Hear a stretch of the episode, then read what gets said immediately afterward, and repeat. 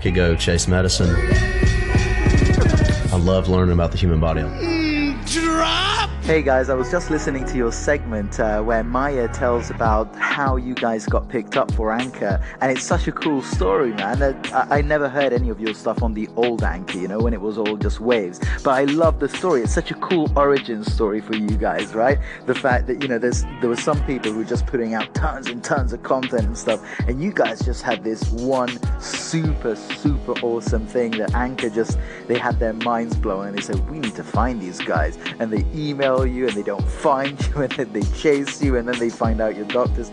Awesome stuff. I'm going to keep listening. Hey, Medicine Remix.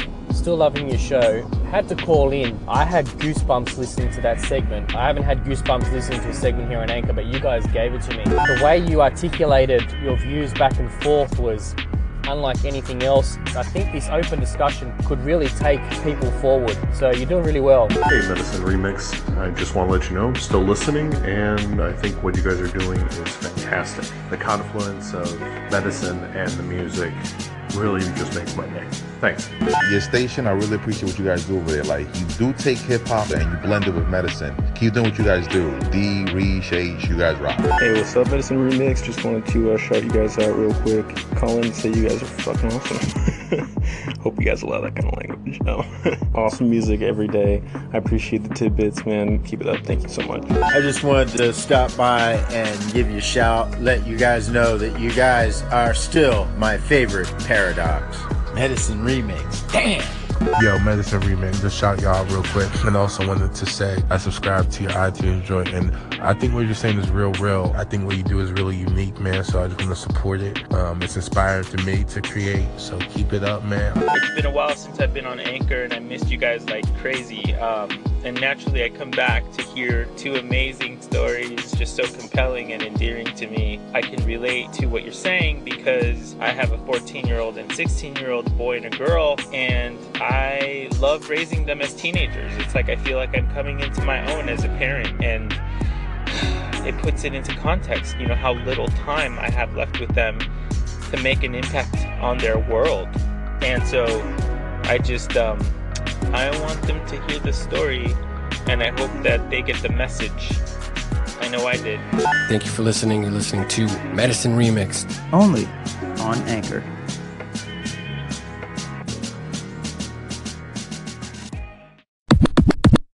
What's really ill, Anchorville? It's your boy, Reish. It's your station, Medicine Remixed. And it's been more than a minute since I last spoke to y'all like this. You know, maybe not the last time since some of you heard me, since we've definitely been playing some segments with my voice in it. But, you know, I haven't really spoken to the whole Medicine Remix fam like this in a while, you know, like the raw, uncut, unproduced, without sometimes the, you know, literally bells and whistles, you know, like this. So I think what I'm trying to say is, what's up, people? I missed you. Happy Tuesday. Hope everyone is living their truth today and every day for that matter. And if you're not, remember, every day is another shot to remix your own damn life. Speaking of which, lots been going on, just to let y'all know. We've been busting our ass behind the scenes to figure out ways to keep up the pace of brand new original Medicine Remix content on the daily while actually doctoring at the same time. You know, been uh, doing a string of fresh new interviews for our Doctormentaries series, which for anyone new to the show is a Medicine Remixed content concept, which basically involves interviewing medical doctors and scientists that we think are super interesting and have a certain, you know, swag that we vibe with in some way, whether through their research, through their arts, or their personality. You know, we did our first one back last April, I believe. That's right. It was on four twenty with Doctor Sunil Kumar Agarwal, aka the cannabinologist, and our second episode with Doctor Catherine Coe, aka Doc Ambidexter, both of which remain two two of our most listened to pieces of content that we've put out. So we want to keep bringing you as many of those as we can. And in fact, the third episode is in the Medicine Remix lab as we speak, being dissected, mixed, and remixed. So stay tuned for that coming to your ears really soon. Uh, I will tell you, it's with one of the leading concussion researchers in the country, Doctor Jeffrey Bazarian, who was a former mentor of mine, actually, at the University of Rochester during medical school when I took a year out to get my master's in public health. And it was actually right after Doctor Bazarian got one of the first research grants from N F L charities, which was almost a decade ago now. Lots happened in football and concussion science since then. So I talked to him about everything from his very personal journey into the world of head injury research to the business that has kind of started forming around the problem of concussions. And I also asked him about the, the future of football and concussion research as he sees it. It's a fascinating interview, very timely with the N F L approaching week three of the regular season and the publishing of some recent well-known research studies that got people to reignite the concussion conversation surrounding the future of American football. It's really a shame as a, a lifelong fan of football, diehard New York football Giants fan, but since my time formally studying concussions in medical school with Doctor Bazarian to closely watching the world of con- concussion science till now, I've been exponentially more conflicted about watching and supporting football over the past few years, and I can unequivocally say that as much as I love football, if the sport doesn't make player safety their primary concern and make strides to make the game safer, N F L will officially stand for not for long, and a football player will go down in history as an extinct species like their ancient gladiator ancestors. So next up, you're going to hear a conversation Dee and I had shortly after Hall of Fame linebacker Junior Seau tragically killed himself by shooting himself in the chest so his brain could be studied by researchers. Dee actually met Junior several times uh, since one of his best friends, Kasim Osgood, played with Junior on the San Diego Chargers. Kasim has actually been on the Medicine Remix show, as longtime listeners might know. Um, and anyone who hasn't heard it, you can check that amazing episode out in the episodes tab. Shout out to him. You're listening to Medicine Remixed, only on Anchor. A lot of people are really concerned about uh, the future of football and also football uh, as it's played today, especially at the younger levels. What is your your, your take on the future of football? If you have such a powerful athlete like LeBron James saying, I will not allow my son to play the game. It, it is troubling. It's going to continue to be, you know, really important in the world of sports, just understanding what these injuries do to people and, yeah. um, you know, really the extent of what those injuries can turn into. Like, we've had scary, some horrible tragedies and lost some really good people yeah. in, in the past few years uh, to these type of injuries. Junior Seau. Yeah, great guy. I mean, I mean, you have some personal anecdotes about this guy. Yeah, I mean, one of the happiest people, man. Like, I, every time I saw that guy, uh, smiling, super generous. So I, how did you know him? Tell, tell so a good know. friend of mine played for the Chargers for seven years, um, and uh, there's a couple charity events. The first time I met him, he was at uh, his, his, his foundation, and uh, the, that was the first time I met him. And he treated me, man, like family, like literally from day one. Just one of the happiest dudes I've ever met. So when he when that happened, because for those of you who don't know, he, he killed himself and he shot himself in the chest uh, with a gun as to preserve his brain, so his brain could be studied. Uh, by neuroscientists. Oh, that just that just gave me chills when yeah, you said that, man. It's, it's, wow. Yeah. Wow. I mean, awful, man. Awful, awful, awful. And he was what, forty something, young guy, had four kids, something like that. Um, that a terrifying thing. But to think that even in his last moment, that he's thinking that, that about, that's what he thought. Like, yep. I'm gonna kill myself this way, yep. just so because I know something's wrong with me. Yep. I'm not sure what it is, yep. and it's leading me to this. Yep. But I want science and I want the medical world to study my my, my brain yep. and understand what happened to me. Yep. Right after it happened, the first thing that I thought of was, he probably had C T E, which stands for chronic traumatic encephalopathy, basically a fancy term for someone that's sustained concussions repeatedly yeah. throughout a certain period of time. And uh, your brain starts creating these proteins that basically make your brain resemble the brain of an eighty-year-old Alzheimer's patient. You start getting dementia, start getting a lot of mood symptoms. Hell, I don't know what I'm saying. I'm just tired, confused right now. That's why I say I, I can't really, I can't say it the way I want to say it. I, yeah, he, suicidal he was, ideation. Yeah, and he was depressed for a while, apparently. You know, he had been depressed. Uh, I don't know if there's any documented uh, evidence that he had any prior suicide attempts. Mm-hmm. But, uh, yeah, he was...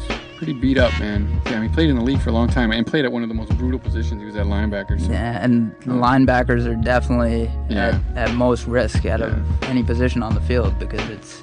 running into people. Yeah, you're just running into people. Clip, yeah. The the idea of him shoot uh, of Junior shooting himself in the chest to preserve his brain. Powerful, man. Are you not entertained? Are you not entertained? Hurt like a...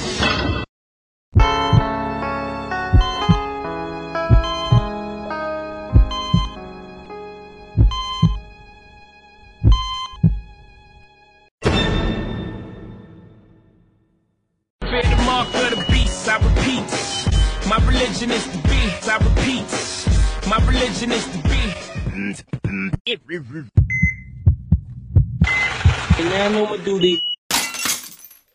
Your husband said the other day that you wanted him to retire. He said that, not me. You know, the thing is, and, I have and to that play. He was going to play as long as he felt as good as he does now. Yeah, now yeah, are you trying to get him to retire? You know, I just have to say, as a wife, I'm a little bit, you know, it's, as you know, it's an aggressive sport, right? Football, like he had a concussion last year. I mean, he has concussions pretty much. I mean, we don't talk about it, but he does have concussions. And he's, I don't really think it's a healthy thing for your body to go through like a, you know, through that kind of aggression, like all the time. That could not be healthy for you, right? And I'm planning on having him be healthy and do a lot of fun things when we're like one hundred, I hope. The N F L released a statement, and, and part of it says, there are no records that indicate Mister Brady suffered a head injury or concussion. concussion or exhibited or complained of concussion symptoms. They added that they're working with the N F L Players Union to gather more information from the Patriots medical staff and Tom Brady himself. You wrote in the book that playing professional football is like getting in a car crash every Sunday. Yeah.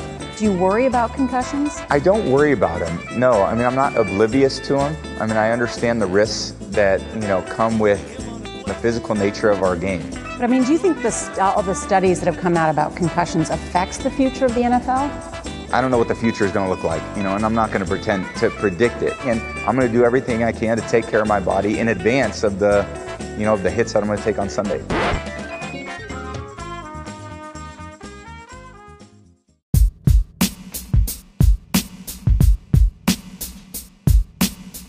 Support for today's Medicine Remix show is brought to you by Instant Success.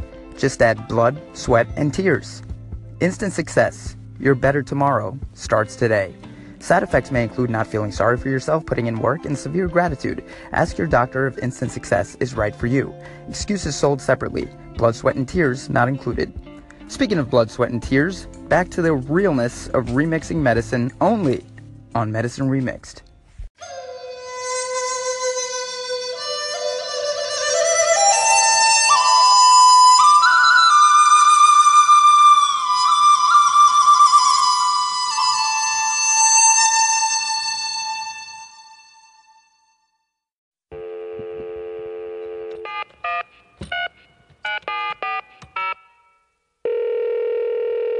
Hello? Hi. Hey, Doctor Bazarian. Hi, Suresh. How are you? This is so awesome. Thanks so much for agreeing to do this. Sure, buddy. I know firsthand how busy you are between seeing patients, teaching residents and med students, and, you know, just being one of the leading concussion researchers in the country, no big deal.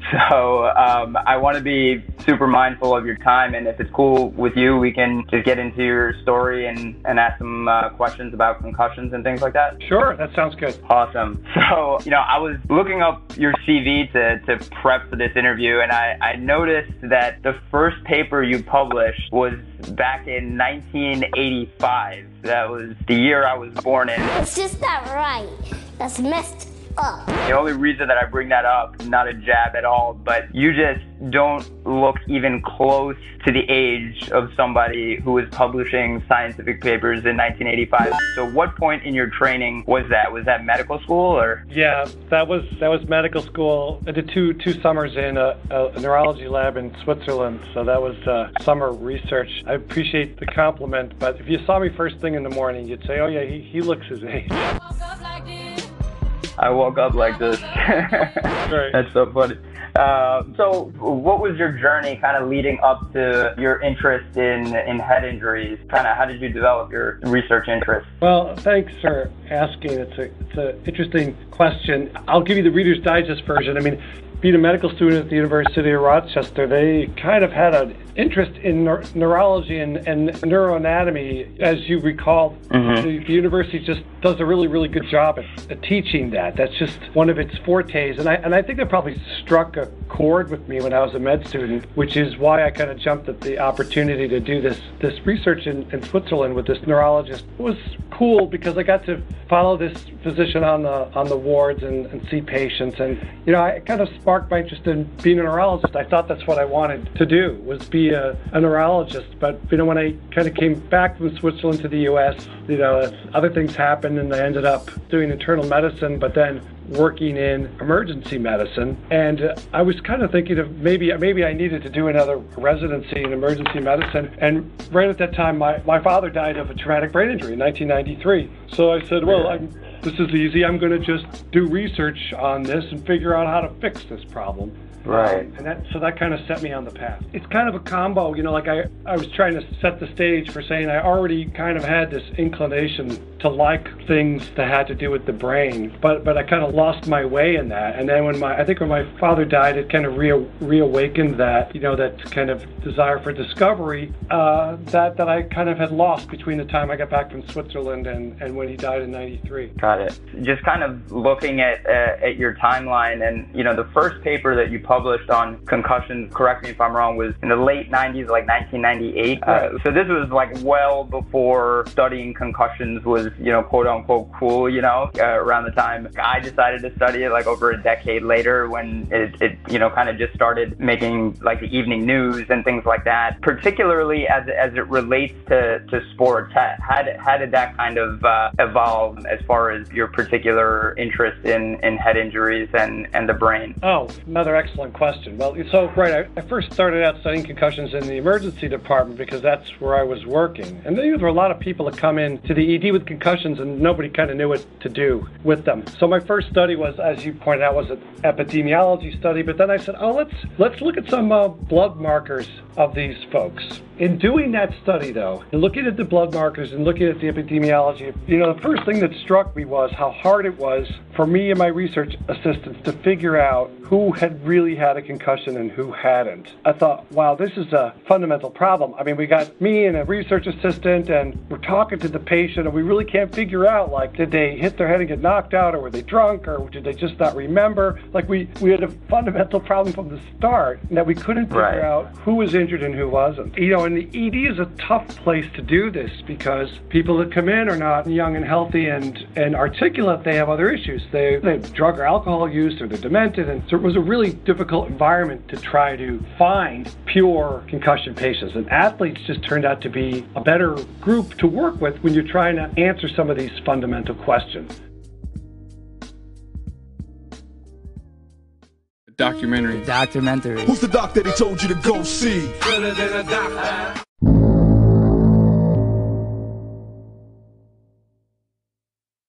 So with athletes, you can see them before they get hurt. So you can kind of measure everything you want to, like their brain function, their brain structure, before they get hurt. You can watch them. You can actually watch them get hurt and, and measure all the events around that and be pretty sure that they got hurt because you're watching them. And then you can see the change in their brain structure and function afterwards. So it was like a almost like a lab. It was a much better population to look at to try to answer some of these fundamental questions about concussion. Right. So kind of backing up a little bit, you mentioned kind of having this early team in the emergency room, like a research assistant. If you would be able to just like outline what that process was like, you know, to kind of get your foot in the door and start assembling a team to kind of help you ask some of these questions, and also kind of how you started developing your methods to uh, answer and uh, measure some of these things. Well, yeah, that was quite a process. The key to doing research in an emergency department setting is to have somebody other than the principal investigator, the me person, be stationed in the, the E D for as many hours as possible, because head injury patients come in all times of the day or night, right? So you can't, the P I can't be the one to uh, to enroll all of these subjects. It's just not practical. So right. unlike, yes, unlike research is done like in the O R, the clinic, you kind of need a system for identifying patients in an E D setting. We have that at the U of R, and I think other centers have developed that as well. We call it their research assistant program, and basically they're college students that we train. We train them to identify patients for our particular studies. So we get them all together and we train them on how do you determine the Glasgow Coma Scale score? How do you determine whether someone's had a period of amnesia? How do you determine what their memory? Is it good? Is it bad? So we train them, we park them in the, the E D for eight hour shifts from eight in the morning till midnight, just looking for our patients. We teach them how to consent them and how to approach them.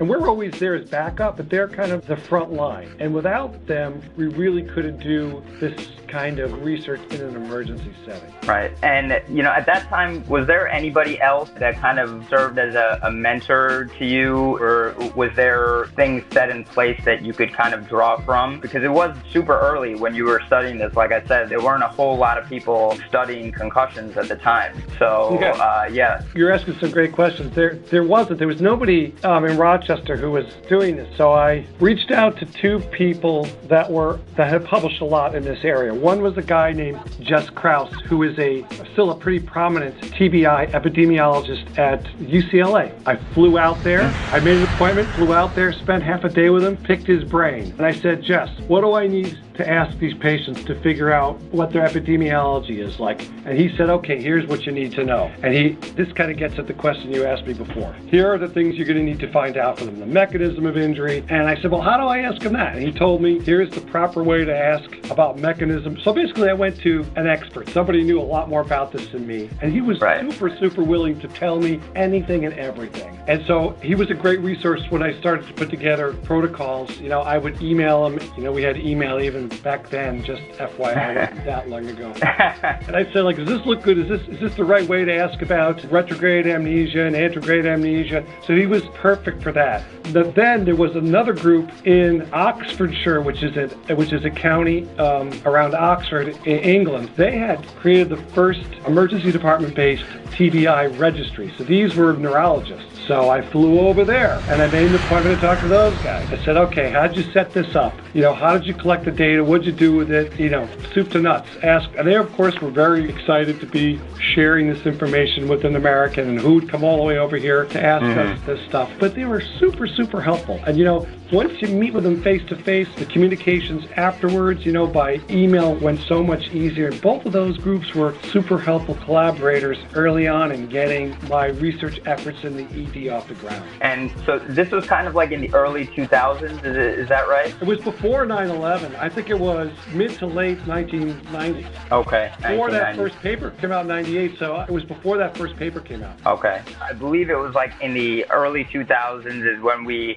start to see the N F L kind of putting out a bunch of research that now, after all the, the controversy has been dissected, essentially a bunch of papers, like over a dozen papers that were put out on the topic. Like I mentioned, there weren't a whole lot of people really studying this at all. So were you kind of following these, these studies that came out from the N F L? And if so, at that time, like what, what were your thoughts, if you remember? I don't think I was following that at first. Harv, we got a problem. There's something wrong with Sharp. Oh, brilliant deduction. Did you go to medical school for that? He's having trouble focusing. His eye-hand coordination's deteriorating. He's fucked up. They're all fucked up. The crazier they are, the more the crowd likes it. Harv, this isn't hey. professional wrestling. You needs an M R I. You're not here six months, Ollie. You're going to order a twenty thousand dollars workup for every nutcase on his team. Come on. He could have a subdural hematoma, intracranial bleeding. Or he could just be a crazy fucker, okay? Listen, they all walk on that field every Sunday. They got only one thing, and one thing alone going for them, their confidence. You start chipping away at that with a bunch of unnecessary testing, and we can just kiss the playoffs goodbye. You saying that I can't do the tests on shark? I don't think I was following that at first. I, re- I remember that I wasn't. I remember a meeting in Sweden in two thousand three where I met with Mickey Collins, who was following this. You know, he's a neuropsychologist, University of Pittsburgh, who was working with the N F L. Tom Collins, uh, first off, uh, just give me kind of the rundown of what's going on here. For the first time, an N F L team is collaborating with us at U P M C Sports Medicine to really share the facts about what we're learning about sports-related concussion. Um, and I, re- I remember him telling me about athletes and me telling him about E D patients, and I don't think it was on my radar screen early on. And I don't, I know when it came... I know, I remember when it came on my radar screen, but I think it had less to do with the news than it did with my own research findings. Right. I really felt like it was kind of accidental because I was really hot on trying to develop a blood test for concussion, and because I, I thought that was really a practical value in an E D setting. Like, give me a blood right. test, and I can figure this out. But I realized that if I have trouble telling who's got a concussion and who doesn't, then the blood test is only going to be as good as my ability to figure out clinically who's got a concussion and who doesn't. Sure. And uh, and that's where I thought, okay, I need something a little more objective. And, you know, diffusion tensor imaging was this M R I-based modality that was just taking off at the time, and it seemed it seemed pretty promising for detecting brain injury after concussions. So I said, okay, great, D T I. I'm gonna I'm gonna develop that as my gold standard, and then I'm gonna mm-hmm. pretty much put the blood marker up against a D T I. So I said, oh, I gotta back up. I gotta, I gotta work on D T I a little bit first before I head in the biomarker direction. And the first D T I study we did was with a high school football team in the Rochester area. And, and here's where I figured, okay, now I need to look at athletes because I want to be able to get a scan before and after concussion. So we enrolled like ten football players. We scanned them. Only one of them got knocked out, and we scanned everybody again, right? I was kind of crestfallen, but but but we fine. We did this study. ten scans before and after. One person gets knocked out. So we look at the scans. The person that got knocked out, sure enough, we can see that there's stuff that looks like mild brain injury on the scan. But for the other guys that didn't get knocked out, we saw that there was injury on their scans too. Huh. And the injury kind of was roughly correlated to the number of times these guys got hit during the season. And that was curious to me. That's when I said, whoa, whoa, whoa, whoa, wait, what's, what's going on here? So that really...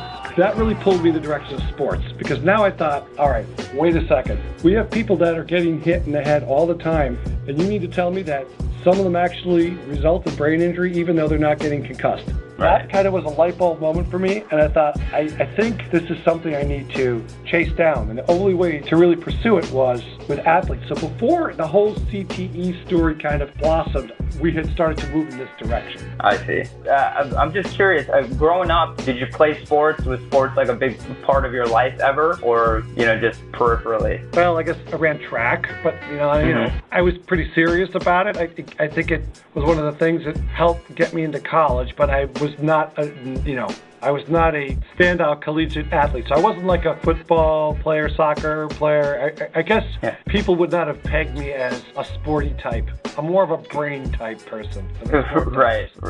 Yeah, yeah. But like even even in the context of uh, being a fan, or, or are you somebody that's like, you know, has to watch like a sport or a team, or, you know, it's just something that, you know, maybe you keep up on to make conversation kind of a thing? I'm a lifelong New York Mets fan, uh, but okay. It's not a high concussion sport. I don't I don't think, if I think I know what you're trying to get at. I did not come at this from the perspective of a sport fan or sport participant. It really was from, I mean, I don't want to sound pretentious, but it was more from a, this research perspective. I just tried to follow the data. Right. You know, the reason I was kind of just trying to tease that out is maybe spend a few minutes on this, this point of knowing who the researchers are of a study, and kind of also, you know, where the, the funding is coming from, things that, you know, are kind of like in the fine print that is easy to kind of gloss over. And I think one of the, the recurring themes, especially, you know, as it relates to a bunch of the N F L studies that, that were put out, this idea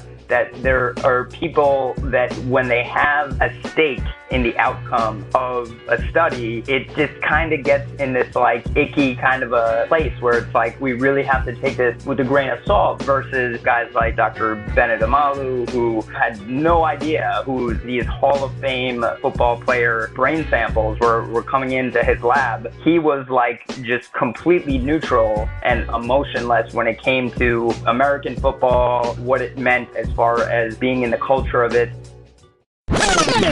Omalu parked his car and walked into the office, and he said, "What's going on?" And one of his colleagues said, "It's Mike Webster. He's he's up in the in the autopsy room." And Omalu's response was, "Who's Mike Webster?" And everybody looked at me like, "Where is he from? Is he from outer space? Who is this guy who doesn't know Mike Webster in Pittsburgh?"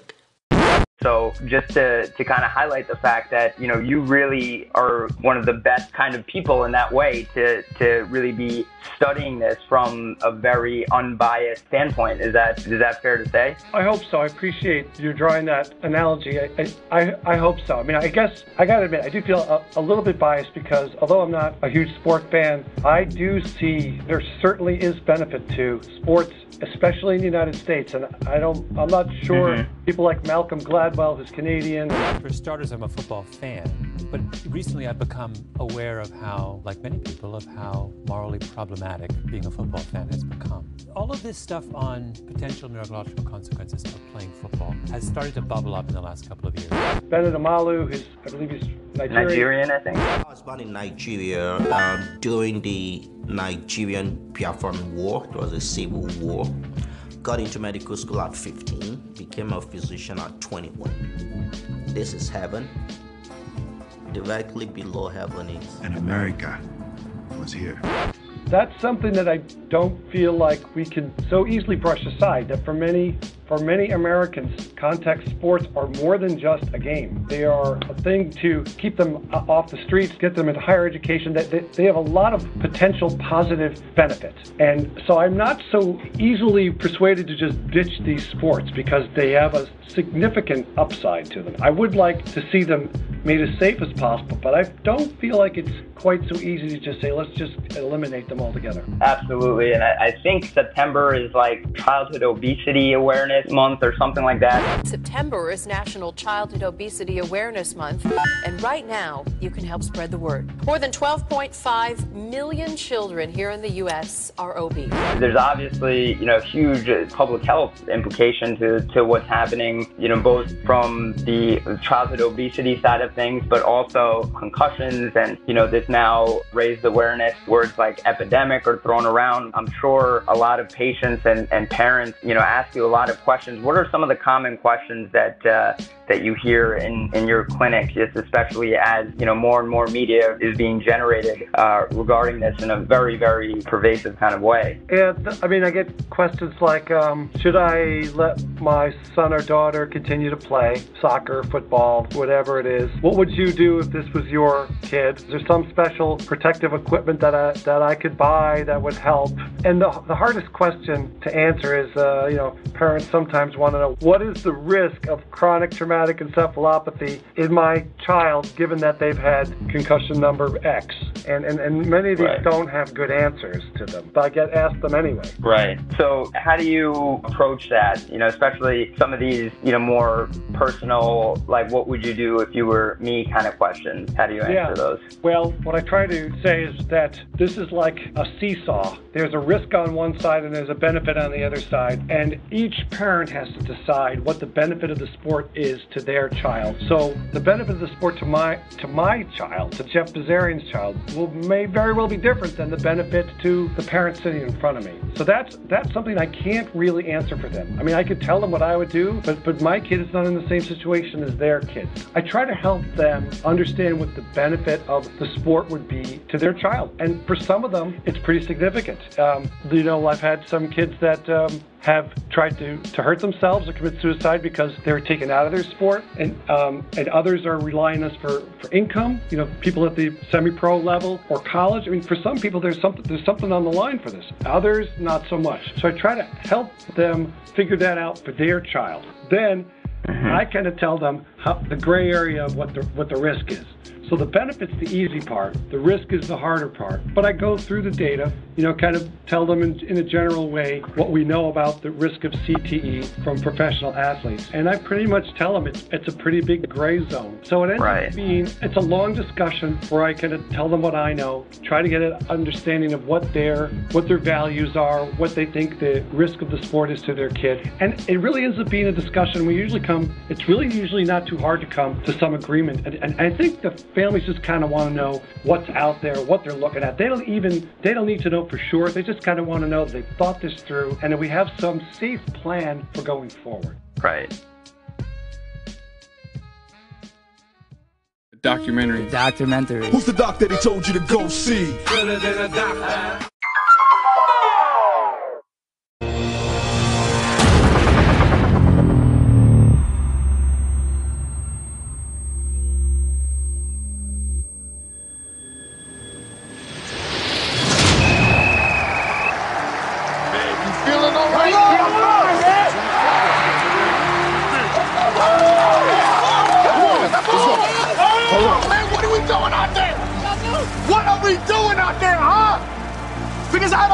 Seriously, what, what are we doing? What what are we doing? Playing football? Okay, yeah, yeah, yeah, yeah, yeah, yeah, yeah, yeah, yeah. That's it, man. Playing football, y'all. Yo, this was a team. You need to let the medics say, look at you, man. Dude, I'm all right, man. I'm fair. Shoot. Hey, I'm here. And I'm ready to do this, man. All right. What about you all, man? Do you want this? Yeah, yeah, yeah. Do you want that? Yeah. yeah. Do you want that? Yeah. Do you want that? Yeah. I mean, all you had to do was ask, man. There's plenty of apple pie to go around. You want some apple, apple pie, brother? You want some apple pie, brother? Come on, man. Who want a slice? Yo, exquisite team. Ain't no apple pie, man. That's your helmet. Hey, hey, hey, yeah. hey, don't, don't, don't. Maybe you should just sit out the next play. Sit out the next play? Yeah. Are you gonna sit out the next play? Nah. You gonna sit out the next play? I didn't think so. I don't need to sit out the next play. I'm gonna tell you why. Because all y'all. I know y'all got my back. Y'all know what I see when I look at you. I'm gonna tell you what I see. Grown men yeah. who look like giants yeah. with really big shoulders yeah. Yeah. who are wearing short pants. What? And just right there, a few seconds of complete darkness, and then I saw oh. some little floaty specks of light in the air up like that. Exquisite scene. Who is that? Is that Cartoon Sploro talking to me? Yeah. Cartoon Sploro, where you at? I'm here, man. Oh, yes. You have a brain injury. You need to get some medical attention. Hey, I'm gonna tell you right now, Cartoon Sploro, who needs some medical attention is the Cougars over there, right no, there, bro. No, what, no. What, what? We're playing the Bruisers. Right, okay, bruisers. okay. Listen, y'all, we need to remember who we are, okay? We're the team of destiny this year. We're the team everybody talking about. We're the team everybody afraid of, man. You gotta remember who we are. Who are we? Rhinos. No, Who are we? Rhinos! Who are we? Rhinos! Who are we? Rhinos! Who are we? Rhinos! Who are we? Rhinos! Are we the Rhinos? Yeah! Oh my God! Somebody stole our horns! We gotta find our horns, y'all!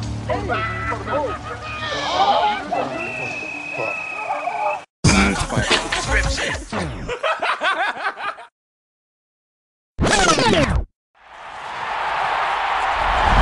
These people were out to destroy me professionally, to knock me out.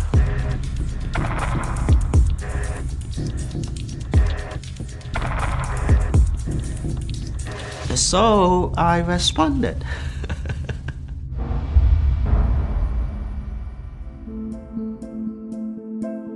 I was born in Nigeria um, during the Nigerian Biafran War. It was a civil war. Got into medical school at fifteen, became a physician at twenty-one. This is heaven. Directly below heaven is... And America was here. What are you looking for? My God. When I published this paper, all that I was idealistic, because I thought I uncovered a truth. I was at the top of my game. You're going to war with a corporation that owns a day of the week. N F L doctors had filed a complaint against me that I was not practicing science, that I was fraudulent. Drop it, or they'll be doing your autopsy, Mister Omalu. Doctor Omalu. They went for the jugular. Do you understand the impact of what you are doing? And there was this great resolve reaction within me to stand firm. Sir, I am not done. Tell the truth. This was never about me. It was about the players who suffered from this. And I believe that when you do something in truth, out of love, you step out into the light. And looking at where we are today, not me, but the truth has prevailed.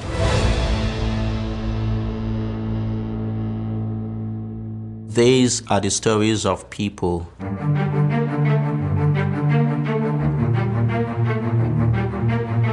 that against all odds became champions of humanity. There are no boundaries. The few helping the many.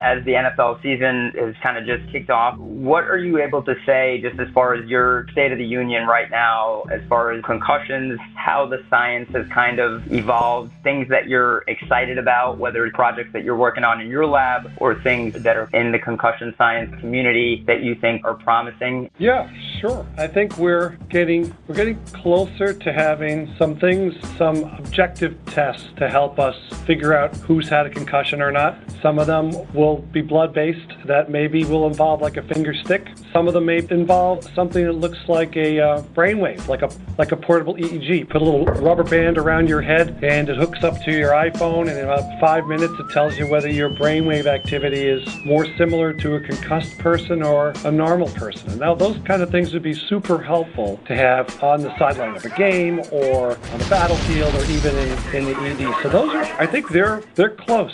We are inching closer to having some objective uh, tests for this. I also think that you probably will see more and more sensors being used, helmet sensors, collision sensors, so we can get a better idea of how often athletes are being exposed to these hits, and uh, you need to start measuring them, you know, figuring out how much is too much. Right. At one point, I don't know, this project is still going on. I, I feel like you're still doing some work with the diffusion tensor imaging. So is that project initially, was that funded at least in part by a grant from the N F L? Yeah, it was. It was the N F L Charities, which was right before the N F L Head Challenges took off. The N F L Charities gave out grants. So yes, that study was funded. And you know, the N F L was, was pretty supportive to me in that regard. They really got that research started, and they did not interfere one iota. You know, they gave me a check and stood right out of the way, and I have to give them credit for that. Okay, yeah. What was that process like in, you know, trying to, to get that that uh, early grant from the N F L? It was remarkably simple. I mean, it was in two thousand seven or eight. I can't remember when it was, but it was it was yeah. remarkably simple. It was a proposal. Um, it was reviewed and really seamless. I mean, they dispersed the money easily. They, they wanted they wanted an update on how things were going. They wanted copies of manuscripts, but they, they never had a requirement to look them over. They just kind of wanted to have them for their records. Um, you know, they wanted us to acknowledge N F L Charities and the and the studies, which we were happy to do. But the process was, I thought, remarkably uh, void of, of interference. Now, I never did get Head Health Challenge grants, and so I can't speak to how those were administered, but the N F L Charities grant was certainly less full of red tape than N I H grants, let's put it that way. Gotcha. Well, yeah, that's that's definitely a piece of encouraging news. Um, hopefully that that's still... Yeah, and you know, and it, and it wasn't... The results, like I said, were kind of showed that head hits resulted in brain injury, whether they caused concussion or not. So that's not a very favorable thing for the N F L to have to hear, but they sponsored it. And now maybe, maybe, maybe that has something to do with why I never got any grants after that from them, but... part being facetious, part speculation, but... Right. So...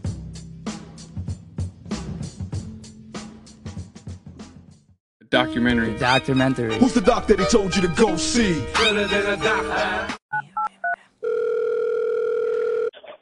Yeah. Yeah. You hear me? Yeah, yeah. Can you hear me? Yep. All right, cool. I'm, uh, I'm mixing some uh, medicine. No, that's that's that's the, the remixed of medicine. I'm, I poured it in a big bucket right now, and I'm mixing it with a whisk. So uh, if I die, it's very important that you remember what I did. and just and just scale it back just a little bit. Yeah, yeah. yeah. I, I made it extra, extra strength. So you just want to go one extra, and you should be all right. Gotcha. Okay. Okay. Um, but uh, yeah, dude. Today was um, uh, it was it was a, a a brutal one. Let me call you right back. Yeah, yeah. Well, it's hard to predict this kind of thing, but what I can say is that the wrong kind of hit uh, could result in paralysis, seizures, even sudden death. What else is new? In my opinion, he is not medically fit to play. Right now, I need one sack and three more tackles, and I get my bonus. Then we'll talk, okay, motherfucker? Come on, Luther. You ever seen an old punch-drunk boxer stumbling around, drooling, with no memory of what he's done in his life? You want that life, Luther? Coach, you need me against Texas, don't you? Don't you? Of course I need you against Texas, but not, not, not at this price, no. For a million dollars, I would shake like a coconut on a tree if I got to. Coach, I gave you thirteen years. You can give me one. Football's my life, Coach. It's my life. That's all I know how to do. Please, man. Come on, Coach, please.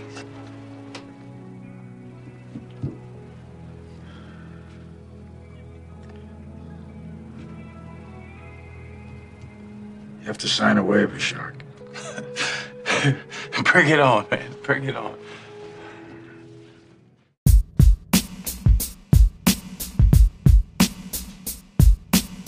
When you explain to your patients what a concussion is, like, how do you explain that to them in, in a way that they're able to visualize or imagine? Yeah, I tell them it's the it's the bobblehead phenomenon. And they go, what? I go, you know, you see those bobbleheads, those bobbleheads where the head kind of bounces around? That's the problem for the brain. Is the brain is stuck inside of this skull. It's heavy, and it's attached to the neck, which is really thin and weak. And so when the head gets hit, it kind of flops around, you know, on top of the neck. And it's that rotation. It's that head rotation on the neck. That's the problem for the brain. And you'd have to figure out a way to eliminate head rotation, I think, to prevent concussion. Right. The rotation that causes those big spaghetti-like neurons to stretch. And mm-hmm. there's really there's really no way to do that. The only, the only the only sport where they've figured out how to do that is auto racing, you know, where they have this thing called the Honda. Right. Race. You ever heard of that? Yeah. You know, the, the helmet is essentially like tethered to this board behind the driver, and the driver's entire torso is pinned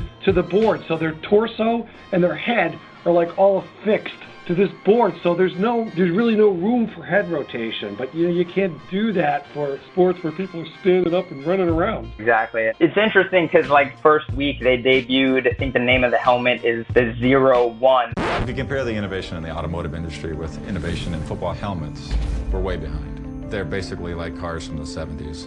A hard shell, padding on the inside. Good luck. They did mention in some of the things that I was reading that they really tried to borrow a lot from, you know, the auto racing world. What's different with this helmet, it allows protection against straight impacts, so that you have the compression and buckling of these, these members.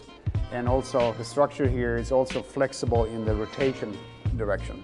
So if you get a glancing blow, the helmet will deflect in the rotational sense. It's a layer design, and, and each layer acts with each other. It's an interplay between the layers, and to optimize that interplay, that has been a major challenge.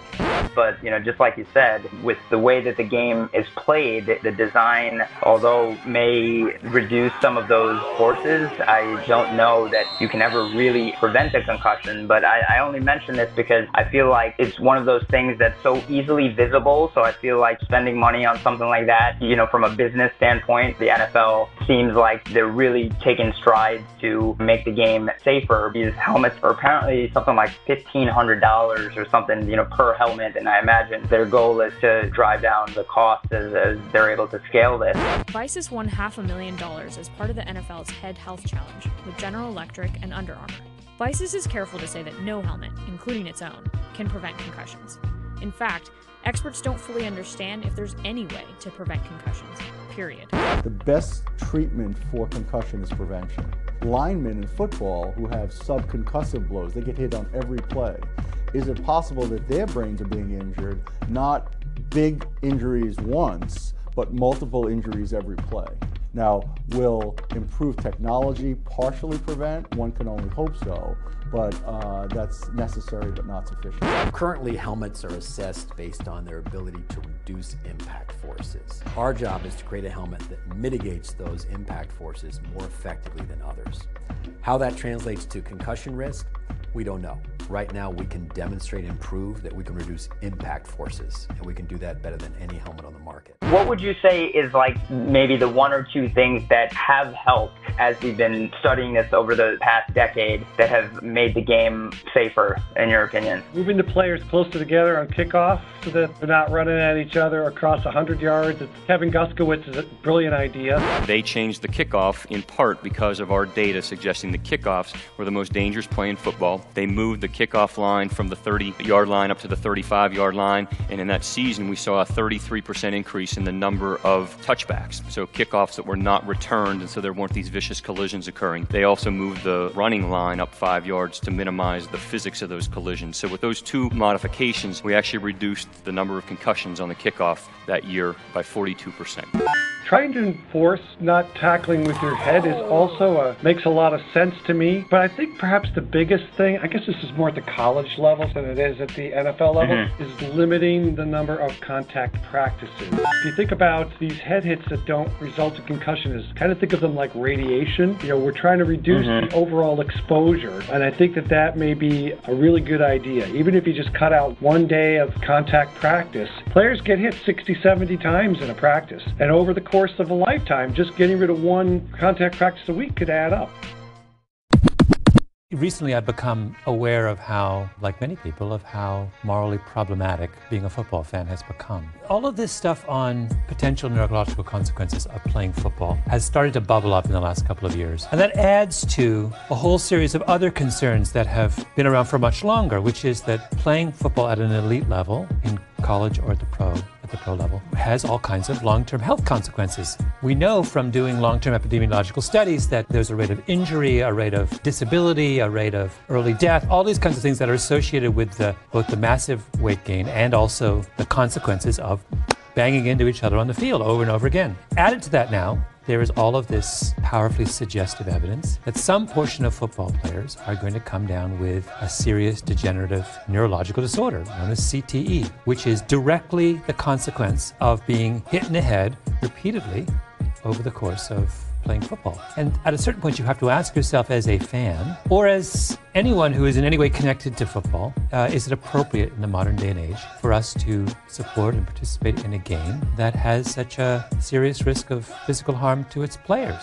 I did a piece for the New Yorker a couple years ago where I said, this was at the time when Michael Vick was convicted of dogfighting. And the whole world got up in arms about this. How could he use dogs in a violent manner, in a way that compromised their health and integrity? And I was just struck at the time by the unbelievable hypocrisy of people in football, for goodness sake, getting up in arms about someone who would who chose to fight dogs, to put pit one dog against each other. In what way is dogfighting any different from football on a certain level, right? I mean, you take a young, vulnerable dog who was made vulnerable because of his allegiance to the owner, and you ask him to engage in serious, sustained physical combat with another dog under the control of another owner, right?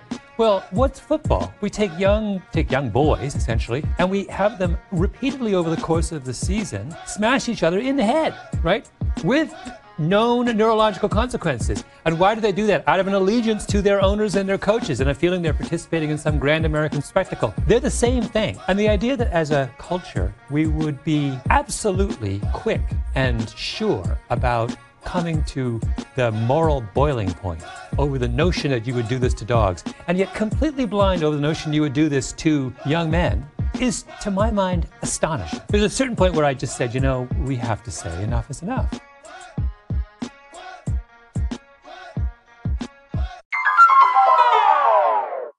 Just to get an idea, what what's your schedule like these days? Like, how do you split your time between, you know, seeing patients and doing research and spending time with your family and fitting in things like podcasts and interviews and Reddit A M As? I saw that too. Maybe we'll get to that in a second. But uh, yeah, h- how do you split things up? How do you do everything? I have a, I feel like I have a pretty good life. I see patients one day a week. Um, and mm-hmm. then I was going to say the other four days, but let's be honest. The other six days, I'm doing research. So, I, you know, I have um, a research manager and uh, a coordinator and two students, so they're here every day. Um, so the rest of my time is doing research related things, and that could mean, you know, actually enrolling patients or organizing data, analyzing data, writing it up, you know, do, doing things, to, writing grants, doing things to keep the research operation going going forward.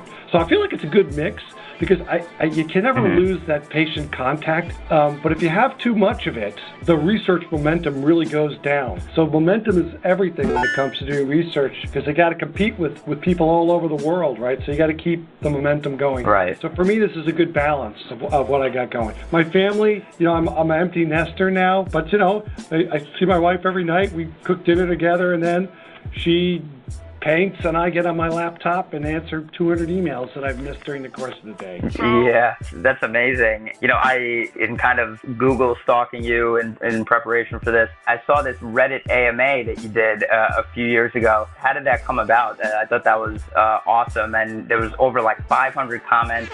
So many people were engaged in that. A lot of great discussion threads that I saw. So yeah, how did that come about? Well, I have to give credit to Emily Boynton, who's uh, one of our P R folks here. She came here from Southern California, so she was really plugged into the social media scene, and so she worked right away to kind of get me on Reddit. She worked her magic somehow, and it was a lot of fun. Uh, I got I got to be honest, it was totally an, a totally alien way to to kind of interact with people, but it was pretty it was pretty cool, and I had a good time a good time doing it. I enjoyed seeing the comments, and I, I kind of liked this way of interacting with folks who don't usually get a chance to interact with me, right? Unless they show up at a conference. I thought it was really pretty cool. So if you get a chance to do yeah. it, by all means do it. Absolutely. You know, I, I'm really patiently waiting and excited to see some of these social media tools being, you know, really embraced and implemented um, in healthcare and in medicine for this reason, for the ability to essentially scale yourself and your expertise that otherwise would be inaccessible unless, like you said, they were to meet you at a conference or in the clinic or things like that. And even for the people that are able to meet you in that way, there's only so deep that you can can get, only so much time that, that you can offer. So I really think that there's so much potential to help people and, and educate people and raise awareness about the things that are happening, what's good and bad science. And so really, really appreciate you being involved. Are you pretty up on social media, or is it kind of just like you use it when you have to kind of thing? Somewhere in between. I, I think I'm a little bit of a geek. I'm totally drawn to these electronic devices and social stuff, and I yeah. realize this is like a huge distraction. But on the other hand, I realize it is such a cool way to be in contact with the larger population. So I'm really conflicted about it, because I have a friend at U C L A, not, not the guy I talked about, but another guy who has a Twitter account, and he tweets when he's at conferences. I mean, he's a researcher like me, and he tweets and he's like, he spends a lot of time that I wish that I had, but he does it to keep his following, you know, involved in his work and what he does.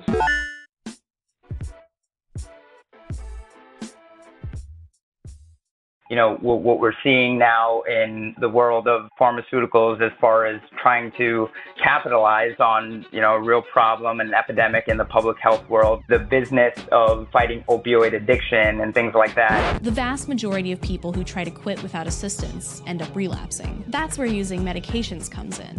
It was really important to me that whatever I took was non-narcotic, that it didn't make me feel high. Have you decided if you wanted to try something else, maybe the Vivitrol. Vivitrol is a once-monthly prescription injectable medicine used to prevent relapse to opioid dependence after opioid detox. The analogy in the concussion world is like all of the business surrounding this very obvious problem. I've seen, you know, anywhere from just apps claiming that they can diagnose a concussion at the sidelines very accurately to people claiming that certain brands of chocolate milk. I don't know if you did, did you no. hear? What? Oh, yeah. I read something within the past year, this company claiming that their chocolate milk. Fifth Quarter Fresh, a new high-protein chocolate milk helped high school football players improve their cognitive and motor function over the course of a season, even after experiencing concussion. Of course, there was no evidence or good science to support their claims, but you know, I'm just curious with the patients that you're seeing in, in the concussion clinic, what the, the best or worst things that you've heard as far as like different products that people are, are pushing out there to kind of capitalize on how big of a brand concussions have become? Uh, hmm. There's always the parent that wants to know if mouth guards prevent concussions, and they there have been several studies to show that they don't, but still that doesn't prevent people from trying to market them. Um, I did I did have one patient come to me with a with this thing that looked like a like a shower cap, except it was mm-hmm. like an ice pack, and she was told that if she gets a concussion to put it on her head. Oh God! You know what it looked like? It looked like those helmets of wrestlers, those foam helmets that wrestlers wear. Only yeah. It was one hundred percent an ice pack. So I think they were trying to borrow from the hypothermia literature. When someone has a severe traumatic brain injury, they cool them and stuff like that. But but this was yeah. supposed to help with concussion. And, you know, apparently it gave her a wicked headache because it's, I don't know if it's as crazy as chocolate milk. Still. Yeah, no, that's definitely the craziest one that I've, I've heard. But, you know, it's just uh, age-old marketing and media tactic to go after what people are afraid of. And especially, I think, post-Will Smith concussion movie, this has really been like a household topic.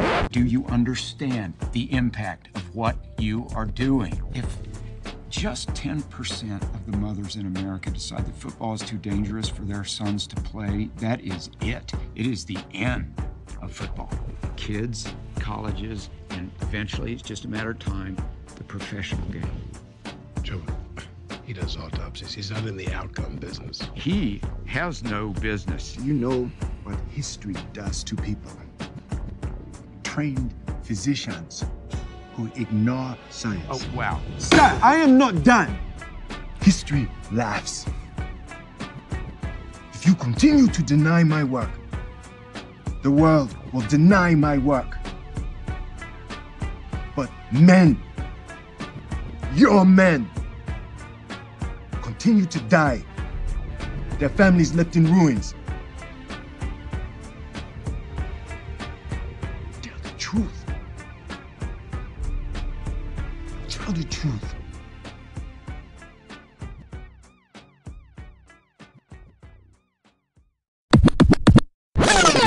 What suggestions would you have for someone like me to stay connected?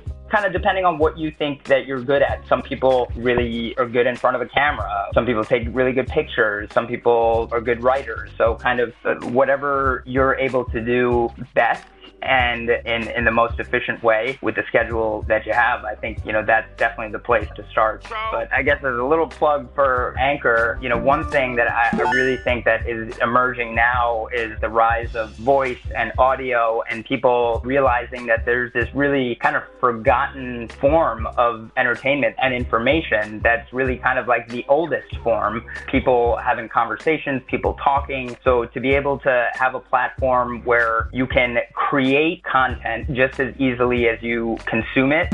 I think there's a tremendous amount of potential to kind of just do what we're doing, and we could have just as easily have done this on my commute where you can fit in the time. I just remember, I'll never forget the first time meeting you actually. I don't know if you remember this, but you're so busy and you're still so busy. You could have just as easily told me I'm too busy, you know, I can't really meet with you, but I just remember this snowy day in Rochester. You called me and you were like, I'm on my way to clinic, I'm in my car, I'm gonna to come up to the front of the medical school and we could just chat in my car for a few minutes and, uh, you know, I'll be on my way. And I just thought that was so cool that you were able to kind of fit me in and, you know, squeeze that extra bit of value out of the day. So my point being that I, I think there's definitely enough time in a day to kind of do some of these things, especially with the way that technology has, has really afforded us these tools to be able to capture our experience or our expertise or any of those things. So I definitely think having a podcast or something like that is a lot easier now than it once was. So for people that are super busy, I think audio is a lot easier than people think. So yeah,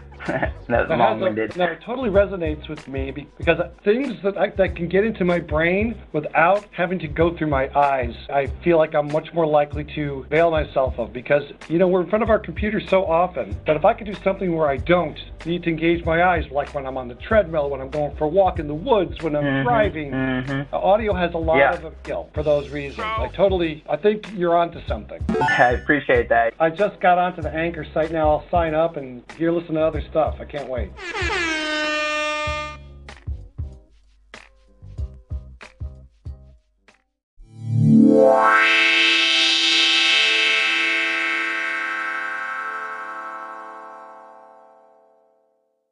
Beep boop beep.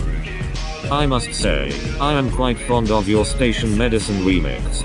Darling listeners out there would be wise to tune in. Only here on Anchor. Beep boop beep.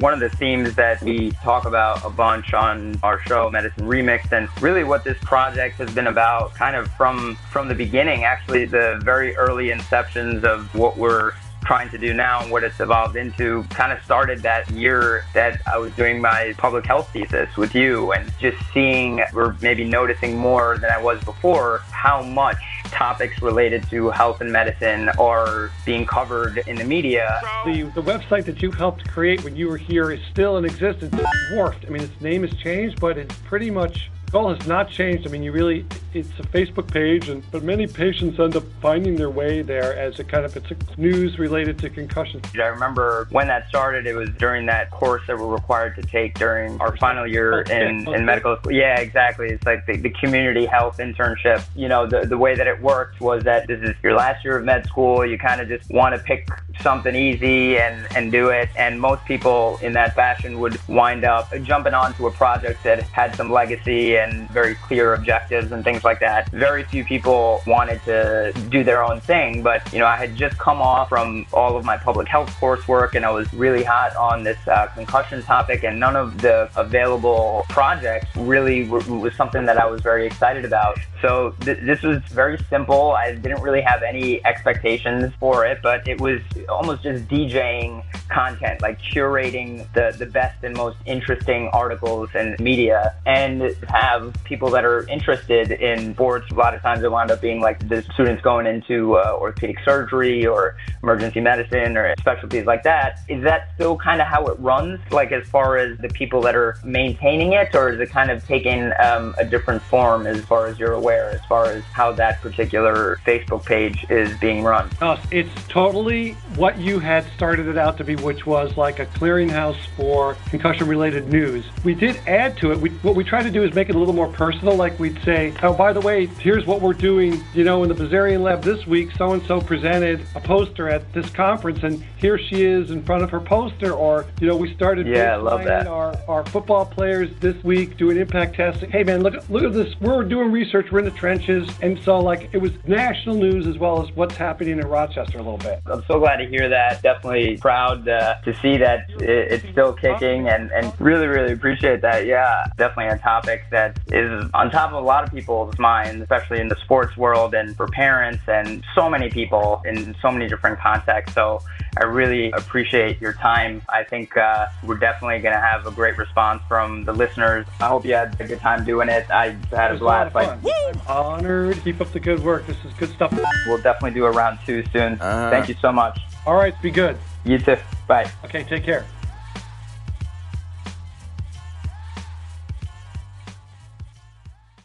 Doctormentaries. Doctormentaries. Who's the doc that he told you to go see? Better than a doctor.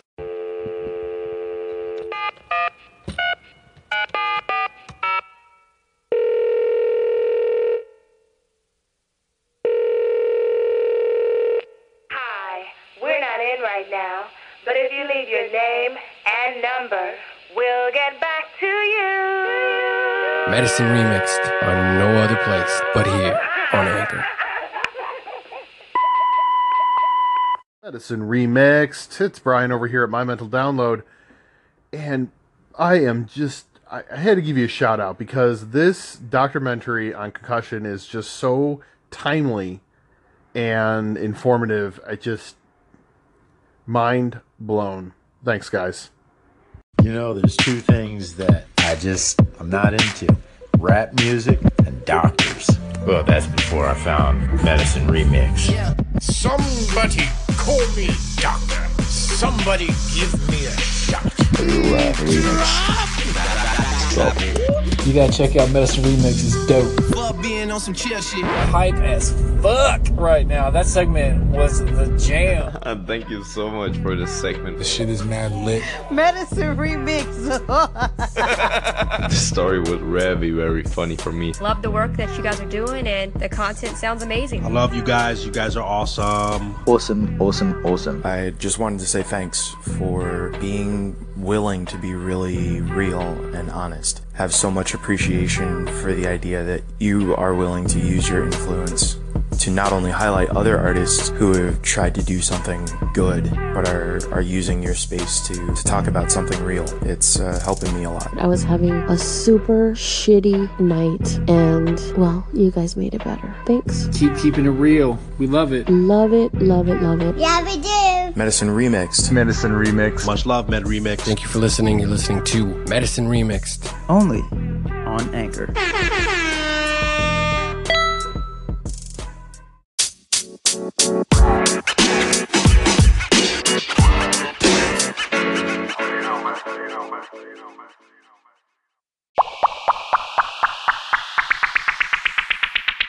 Doctormentary. Doctormentary. Who's the doc that he told you to go see? Better than a doctor.